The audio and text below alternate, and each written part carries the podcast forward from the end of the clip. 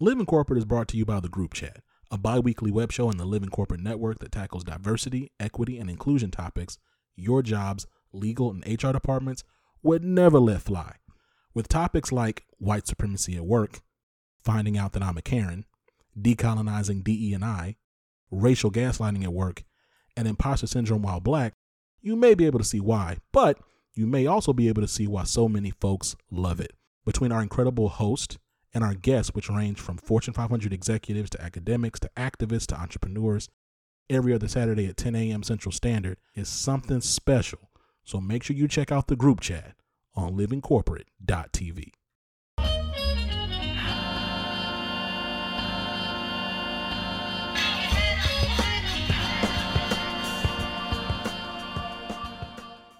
Hey, everybody, this is See It to Be It, the Saturday podcast from Living Corporate. Living Corporate is a digital media platform that centers and amplifies black and brown people at work. My name is Amy C. Waninger, and I'm the host of See It to Be It. When I was growing up in rural southern Indiana, I didn't know people who went to college or who worked in professional roles. I didn't know what those jobs looked like or how to break into them. But this show isn't about me, it's about my guests. Every Saturday, I bring you career stories from everyday role models in jobs you may not know exist. More importantly, the folks I interview share their perspectives as black and brown professionals in jobs and environments where they may be the only. My guest today is Sam Alleva. Sam is a recovering rocket scientist. This is no joke. She used to be a rocket scientist, um, okay, aerospace engineer and now she's a tech writer with her own company. But before we get to the interview, we're going to tap in with Tristan for some career advice.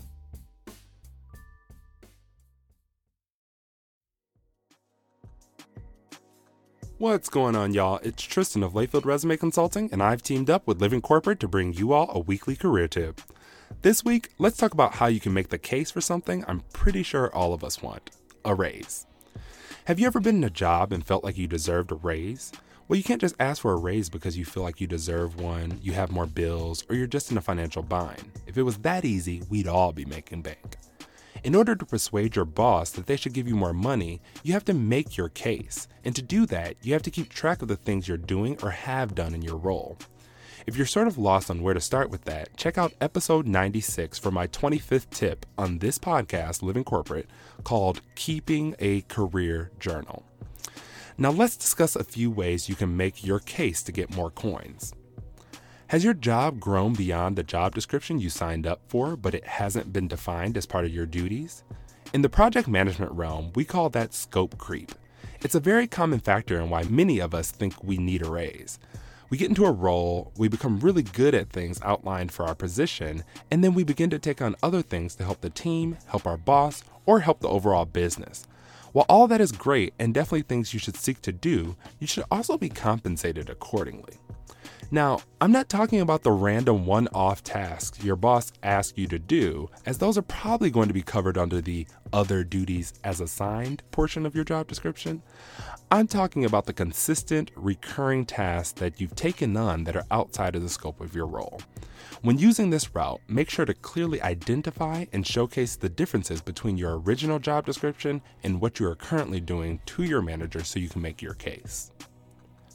Have you exceeded your sales goal every month? Have you driven your projects to completion early and under budget? Did you streamline processes that generated more revenue or other business results? These are great examples of adding value to your company, and they are also great points to make when you're requesting a raise. When companies consider giving you a raise, they want to know how you have directly contributed to their overarching organizational mission. Document these accomplishments and how they relate to the larger company goals to show your manager the value that you've added to the company. This last option is a little bit risky, and I would only use it as a last resort. Test your value in the market, and what I mean by that is apply to other roles, interview, and try to get an offer. If you land an offer that is higher than your current salary, use that as leverage with your employer to negotiate. Depending on your delivery, this could leave a bad taste in your employer's mouth, or your employer could decide not to budge at all. This is why I call this option risky. But I've also worked for companies that wouldn't even consider giving you a raise until you showed them another offer proving your expertise was worth more elsewhere. Side note if your company is like that, you might want to just accept that new offer. Making the ask for a raise can be difficult, especially if you don't arm yourself with the reasons why you deserve the raise. Take the time out to really build your case before marching into your boss's office demanding more coins. This tip was brought to you by Tristan of Layfield Resume Consulting. Check us out on Instagram, Twitter, and Facebook at Layfield Resume or connect with me, Tristan Layfield, on LinkedIn. Living Corporate is brought to you by the Leadership Range, a podcast within the Living Corporate Network. Hosted by globally certified and Fortune 500 executive coach and leadership development expert Neil Edwards, the Leadership Range is focused on having real, raw, soulful, and accountable conversations about inclusive leadership, allyship, professional development. Every week is a new episode with new learning and new actions to take on to grow inclusively. Make sure you check out the Leadership Range everywhere you listen to podcasts. Welcome back to See It to Be It. My guest today is Sam Aliva. Sam owns a technical documentation company called Evergreen Inc. Their mission is to help innovative green tech companies save the planet. Sam is committed to providing exceptional, accurate, and scientifically sound technical documentation to companies who are dedicated to green and clean technologies. Her clients freely innovate on the basis of improving the world while leaving a minimal footprint and she is thrilled to be part of their extended team.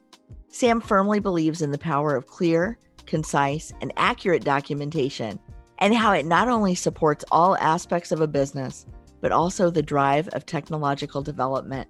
Sam, I am so glad to have you here. Welcome to the show. Thank you so much. It's a pleasure. So, I just want to know first of all, technical documentation is not the kind of thing that you probably, when you were five, and somebody said, What do you want to be when you grow up? You probably didn't say, I want to write tech manuals when I grow up. Maybe you did, but I'm guessing you didn't. So, no. can you tell me a little bit about how you got involved in this work and what it about it appealed to you? Yeah, sure. So it's a it's a little bit of a a different type of uh, path I took. So when I was five, I was going to be one of the first engineers to build the rocket that got the people to Mars. I wanted to build rockets to get people to Mars. That was my goal. Um, I've always loved space. I've always been super interested in space, and that really stemmed from watching programming such as Bill Nye and you know Nova programming. I was the nerd at heart from like birth. So the whole plan was to go to an engineering school, get my aerospace engineering degree, which I did. I worked for a short stint during high school and in college at a long term ecological research facility called Harvard Forest near my town. But that was just like a short stint. It was a good job that I learned a lot at and i went on my merry way sort of um, i went into college got my engineering degree um, and started my career in turbo machinery design so i was working on jet engines specifically on the hpc which is the high pressure compressor after a few years, I, I was bouncing around jobs. I, I, had three engineering jobs total. And something that I realized was I didn't really care about the specific industry or application. I really loved learning. I really loved learning about fluid mechanics, which is the main component of aerospace design or aerodynamic design. And I really loved writing about it. I really enjoyed writing the reports that came with my job. So, any kind of documentation that my other engineers would need in my internal team and my external team. And I have a lot of friends and family that are very much not in STEM. Um, one of my best friends, she's, you know, creative writer. She does not do math. But when I wrote things accessibly for her, she understood what I was working on. So it was something that I really enjoyed doing was writing about the technologies and and the innovations and and all these solutions and everything for people who weren't in this world to understand. So as I got older, you know, I I worked at these different jobs. I was doing different applications with fluid mechanics and i started to realize i really liked the writing part like a lot.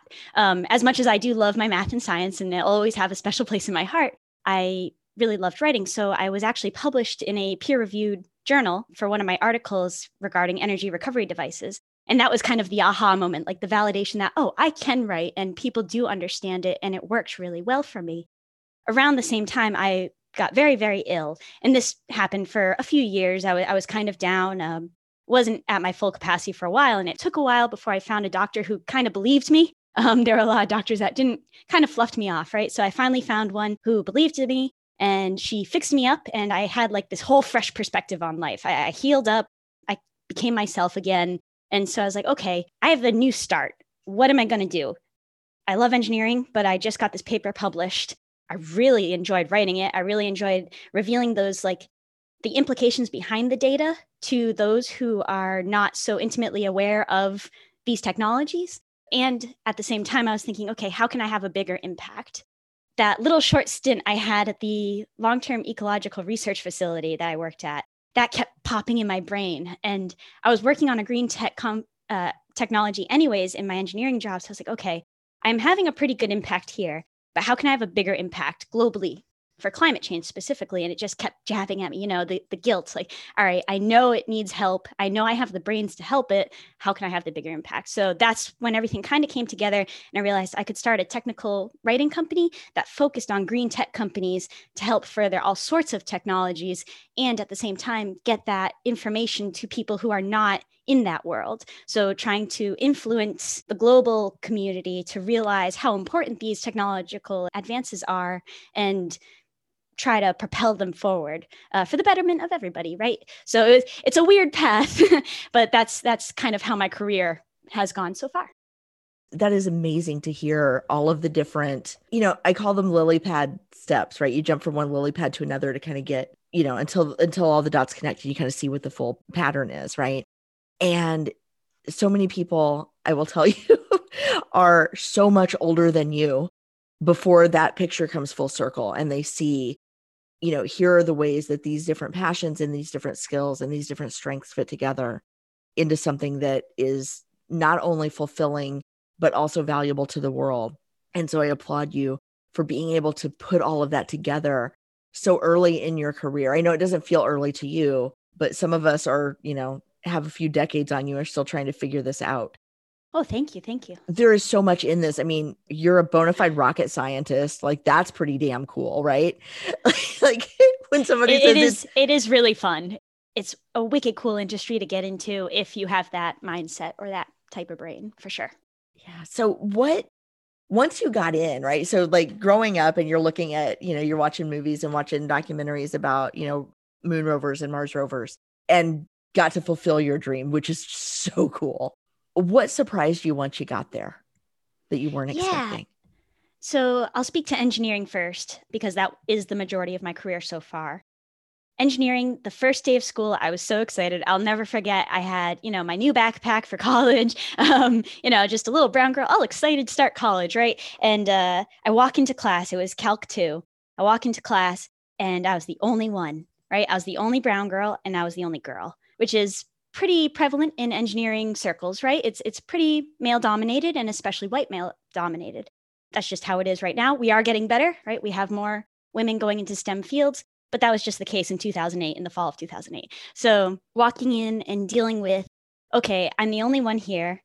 That's fine, but how do I succeed like everybody else? So, I would do a lot of covering, which is pretty unfortunate. Um, I would see, you know, someone sitting next to me succeeding and doing really well. And like, okay, how can I act more like him? How can I be more like him and show up more like him? Because he's succeeding. That's what you need to do to succeed. So I did that for a few years, which is obviously not the best. And as I got older, I started working and working in smaller teams, I guess, which was easier for me to show up as myself a little bit more often. And I think as you get older, you mature anyways, and you think of things differently and your perspective matures. So I realized, you know, showing up as my unique self instead of trying to cover up who I am actually brought more opportunity to me. I had a different perspective, which meant I had a unique point of view and unique ideas too. So we all had the same challenges we were facing, you know, especially in engineering, you're you're given a certain set of requirements you have to fall into in certain parameters. And while, you know, the majority of people I worked with from similar demographics would kind of fall into these, you know, solutions A, B, and C, I was thinking of X, Y, and Z. So it was very different ideas and how to combat those solutions. And I think that unique perspective really helps in developing new technology, especially. So that was the biggest surprise. I kind of expected it going into college that I would be one of the fewer uh, women. Uh, I didn't expect to be the only woman in a lot of rooms but I got over that. And luckily, like I said, STEM outreach to girls like Girl Scouts and everything has been phenomenal in the last few years. So as my little sister comes up, she's 12 now.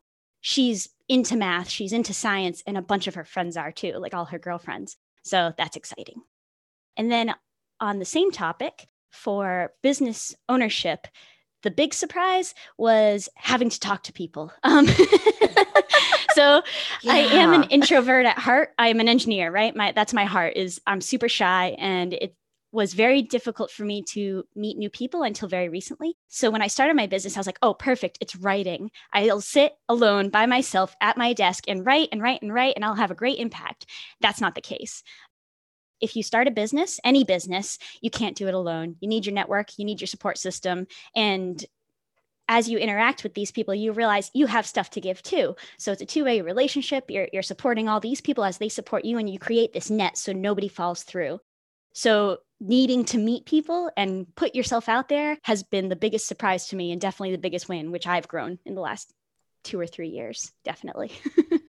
the business ownership piece is the funniest thing because everybody who wants to build a business thinks, I'm going to go be really good at what I do. For sure. And then they just kind of stop with the thinking about all the stuff that you have to do to pay the bills while being really good at what you do right mm-hmm. because like you said you've got to talk to people you've got to sell yourself you've got to build the connections you've got to you know you've got to do your own books you've got like there's so much that has to happen right? And so how did you you know as a as a self-proclaimed introvert how did you get more comfortable with networking? Because this is something people really struggle with especially people who are drawn toward and I don't want to generalize too much, but a lot of people who are drawn toward technical jobs, who are drawn yes, toward um, the analytical brains, tend yeah, the, the geeky stuff, right? Like it's like mm-hmm. I don't want to talk to people. How did you get better at that, or how did you get more comfortable with it? Yeah, so it was really hard at first. Um, I thought diving in headfirst, I've always done this where I'll come up with an idea and I'll go 300% into it. So I was like, oh, I'm going to sign up for all these networking events once I figured out this was something I had to do. And I started going. And then I would have, you know, a, a nervousness and I would just go hide. I wouldn't talk to people or I'd only meet one person and leave.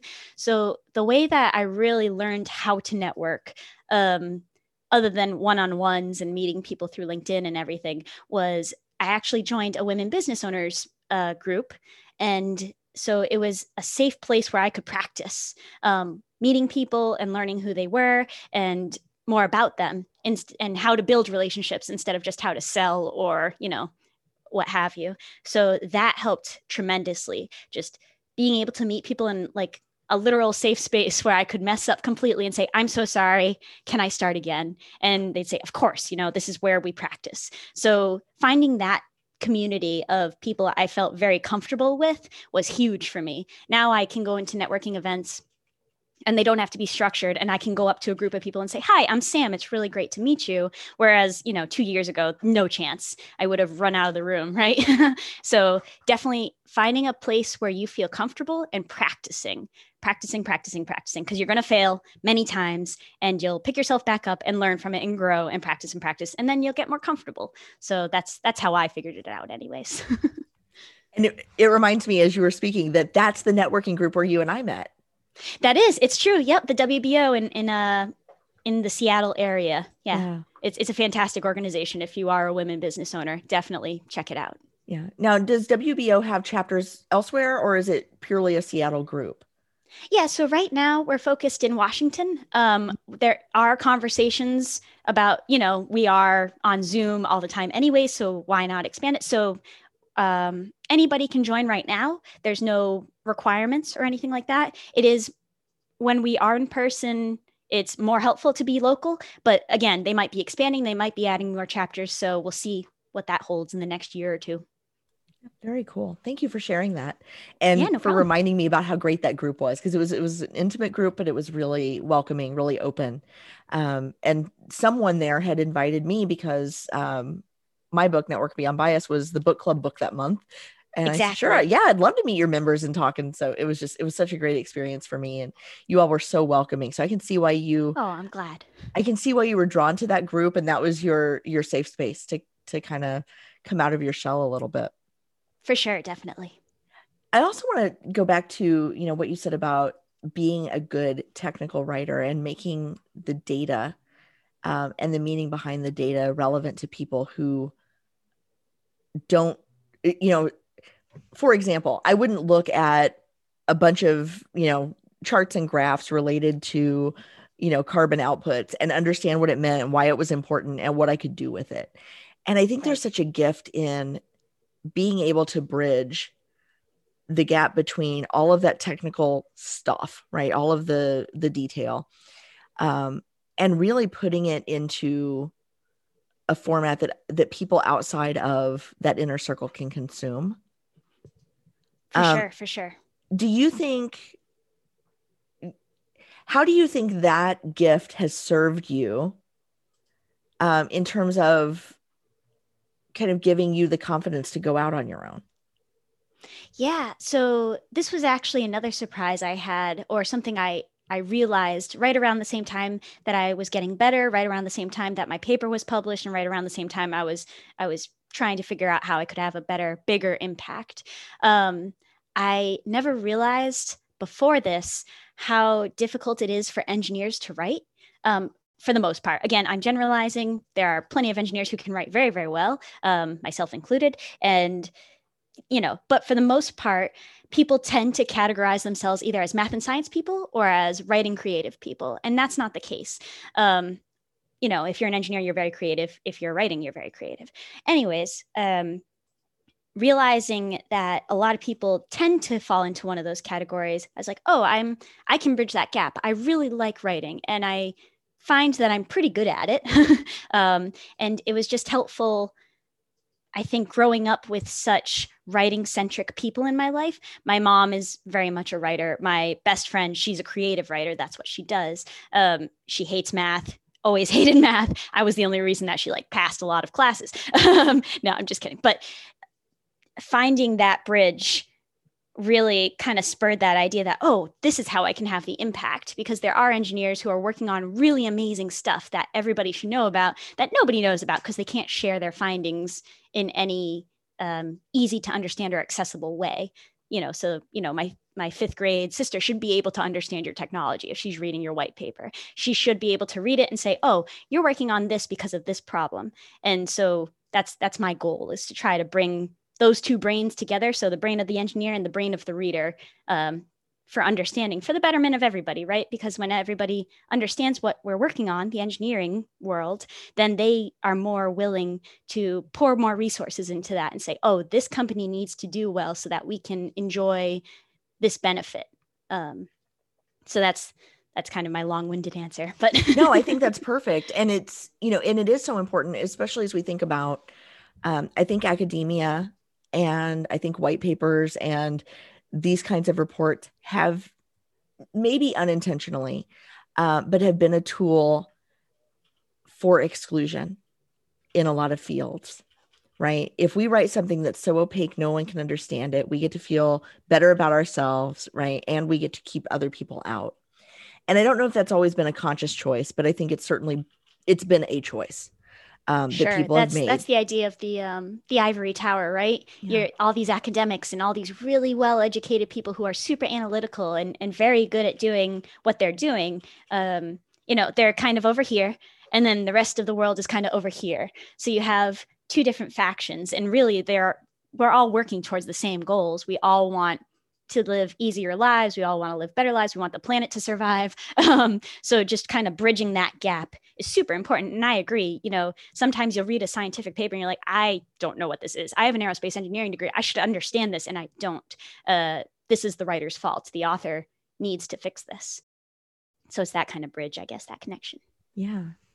Well, and just, you know, getting people, you know, younger people interested earlier is so important, right? Diversifying who's interested in solving these problems because we do need creatives who are thinking differently about the problems and the solutions than have been in the past. And if if we're shutting people out with the language that we're using and we're making things so um, so convoluted and so dense that we can't get new new ideas in, right? Right. Then, then we're just shutting off complete huge possibilities, right? Huge, exactly. huge um, awesome possibilities that will never be realized, right? So, exactly. Definitely yeah. need to be more inclusive, especially in the engineering realm where it's very um, data driven, data focused, maybe not necessarily, oh, how should we include more, yeah. more perspectives?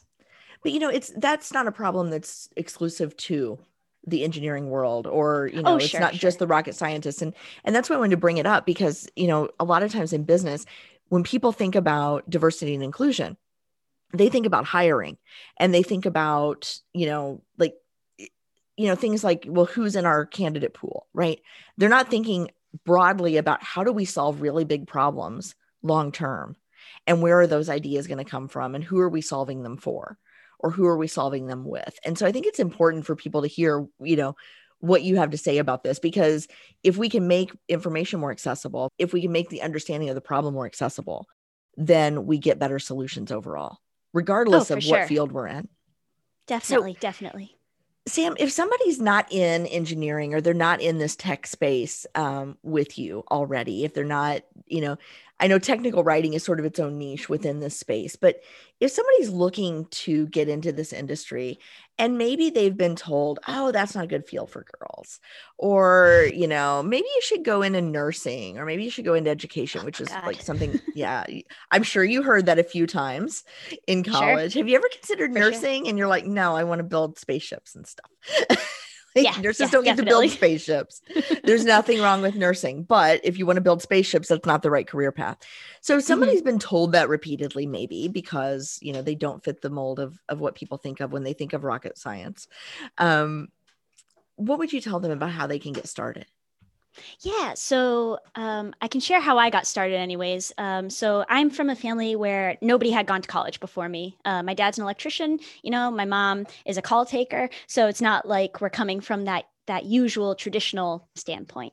Um, and we didn't have a computer for most of my childhood or internet, um, for that matter. So I spent a lot of time at the library, you know, typing up homework assignments or just doing homework assignments. It was also a place of concentration for me. Um, so I highly recommend research. I think for the most part, you know, most people these days have a phone or some way of getting into the internet and researching. So do a Google search. You know, what do these engineers do? What what um, how do you become an engineer? What what schools really will support you? Um, and of course, if you don't have the internet, go to your library. Your librarian wants to help you. They want to see you succeed, especially younger people. You know, students, that's like their their mission is to make sure you succeed and you get the information you need um, to build a better place. So definitely check out your library, definitely research. And as silly as this sounds, educational programming. So um, as a kid, the only reason I knew what an engineer was was because I was a nerd and I watched PBS all the time. I watched PBS, I watched Nova programs, I watched Bill Nye, um, you know, all the classic science nerd kid things to do. Um, just check it out, especially if you don't have internet. That was huge for me. I remember when I was very, very young and saying to my dad, Dad, I learned what an engineer is today. You know, they build rocket ships. Look at these people in these suits. They, uh, and, you know, and they were in clean suits. So they had all this masks on and, and crazy equipment on, all this PPE. And I was like, they're building a spaceship. It's going to orbit Earth and it's going to Mars. And that's so cool. And he was like, all right, we're going to museums. You know, he's, he's like, all right, we have to go and learn about this stuff now because he didn't know anything. So we all kind of pitched in to research it together, which was fantastic. Um, so definitely research as much as you can, learn as much as you can, and then don't necessarily put yourself in a hole. Don't pigeonhole yourself. So that's kind of something that I fell into where I felt guilty leaving my aerospace trajectory, um, pun not intended, um, and going into writing. But I'm realizing I can have a much better impact here. So don't necessarily pinhole yourself, but just learn as much as possible, I guess. Yeah, no, that's great. And I love that your parents were so um, responsive to that. And, you know, I'll tell on myself, I, my son, when he was my second son, when he was like five years old, um, he, he was watching something on TV and the, the conversation on the, you know, like the channel changed, right? He was watching something on demand and then it like rolled over to whatever channel had been on and it had been on PBS. And I went in, I like walked through the living room and he's watching Nova. And I said, What are you watching, baby? And he goes, Oh, I'm watching this really cool show. It's about cold fusion. And then he starts explaining cold fusion to me. Yeah. And I bring that up because I didn't know what to do with that. I certainly didn't say, let's go to a museum. I was like, mm, okay. Um, but the reason my six year old boy understood cold fusion was because of technical writers like you, Sam, who made that possible for him, right? Who made that accessible for him. And he could, he could explain to me what he had just seen. So, I, you know, That's Shout an out. insight I hadn't thought of before, but that that is exciting. Yeah, it's kind of come full circle. I just I always loved like there was the show on at 7 a.m. on Saturdays I always watched called Science Court, and it was the nerdiest thing, and it would explain why people were or were not guilty. It was all animated; it wasn't you know real cases, but why they were or were not guilty because of scientific reason and and logic and data, and it, that was huge for me. And I, I always think of that, you know, whenever I come across different arguments, I'm like, that's not a logical argument, or it is, or you know, where's your data to prove that? that decision. So um, yeah, thanks for that insight. That's that's really nice to hear. Yeah, that's true. Yeah. But you know, it, it matters, right? The work that you do matters, and it, it it'll matter to a whole new generation of of scientists someday. I mean, That's it makes a big difference. um, you know, you you brought up earlier about being the only, right? The only woman in your in your programs, right? The the only young woman in your Calc 2 class freshman year, you know, the only brown woman, right, in the programs. And I would imagine that that's not changed a whole lot. I mean, you said you're still one of just a few um, people who look like you or people who have similar background from you, background to you. Where do you go for community? And then, then especially you add to that that you're an entrepreneur, so you spend a lot of time by yourself, even though you have to talk to other people, right? Entrepreneurship can be very lonely. Um, other than the the women's business group that you belong to, where else do you go for community? Yeah, so that's a great question. Um, for the younger folk uh, listening, I would recommend looking into. A lot of schools are coming up with um, ACAs, which are alumni of color associations, or you know, students of color associations. Different uh, groups that are focused on who you are and the unique perspective you bring in. I actually never joined any of those groups. I was uh, again out of fear i uh, am only half brown so i thought i didn't fit or it wasn't my spot uh, unfortunately now i see that's not correct you know anybody can join and they do welcome anybody. If you're completely 100% you know polish you are welcome in the brown society because they want your perspective too.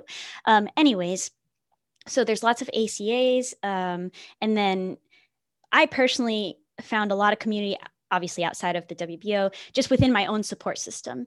Um, so, like you said before, I am very fortunate. I have a very, very supportive family. My parents have always wanted to see all of their children thrive. I have a bunch of siblings, so um, so I've had that growing up, and I recommend always surrounding yourself with people who want to see you succeed and that people you want to see succeed. So it's a two way street. You want to see them succeed and they want to see you succeed. And that's how you build a support system that catches everybody in the net. You know, if somebody falls, you're picked back up. So that's probably the most important, I would say. And just as a tip, never be the smartest person in the room. So when you're you know always look to learn always look to grow because you're not the smartest person. There's always somebody smarter. How can you learn from them? Even if it's in something that you may not have a huge interest in just learn about them learn what they do why they're interested in it and then you can see the bridges between and the parallels between your interests their interests and you can support each other even if you're in dis- different industries or different work. Um, so that's probably my my recommendation. That is fantastic advice. And I have to say that when the rocket scientist says, don't be the smartest person in the room, we should probably all the rest of us listen. yeah, I mean, thank you. Yeah. all right, Sam, I want to thank you so much for being on the show, for sharing your story and your expertise and um, and your career journey with us. You know, it's it's stories like this that that inspire others um, to tell their stories, to share their stories, and to maybe you know try something new even though there's a uh, you know the risk of being the only or the risk of having to talk to people maybe they don't Yeah. want to do that so for sure. For sure. so much thank you for your vulnerability and, and your openness today Oh, you're most welcome. And thank you so much for having me. Living Corporate is brought to you by The Access Point. The reality is, this is the largest influx of black and brown talent corporate America has ever had. And as a result, a variety of talent entering the workforce are first generation professionals. The other reality? Most of these folks aren't learning what it means to navigate a majority white workplace in their college classes. Enter The Access Point, a live weekly web show within the Living Corporate Network that gives black and brown college students the real talk they need and likely haven't heard elsewhere. Every week, our hosts and special guests are dropping gems, so don't miss out. Check out The Access Point, airing every Tuesday at 7 p.m. Central Standard on livingcorporate.tv.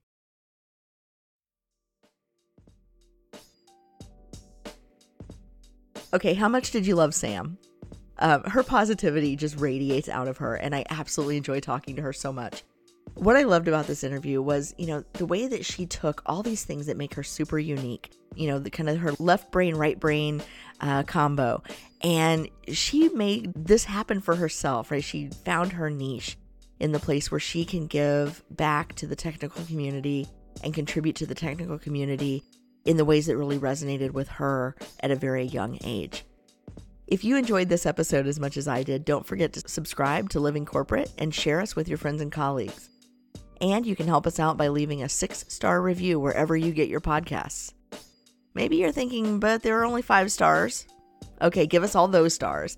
But then go the next step by leaving a couple of sentences in your own words, telling us what you loved about the episode or about the series. Don't forget to visit living corporate.com to learn more about our other podcasts, videos, web shows, and more. This is Amy C. Waninger from See It to Be It, and I will see you next week.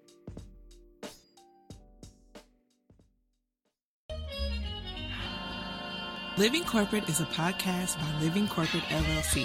Our logo was designed by David Dawkins. Our theme music was produced by Ken Brown.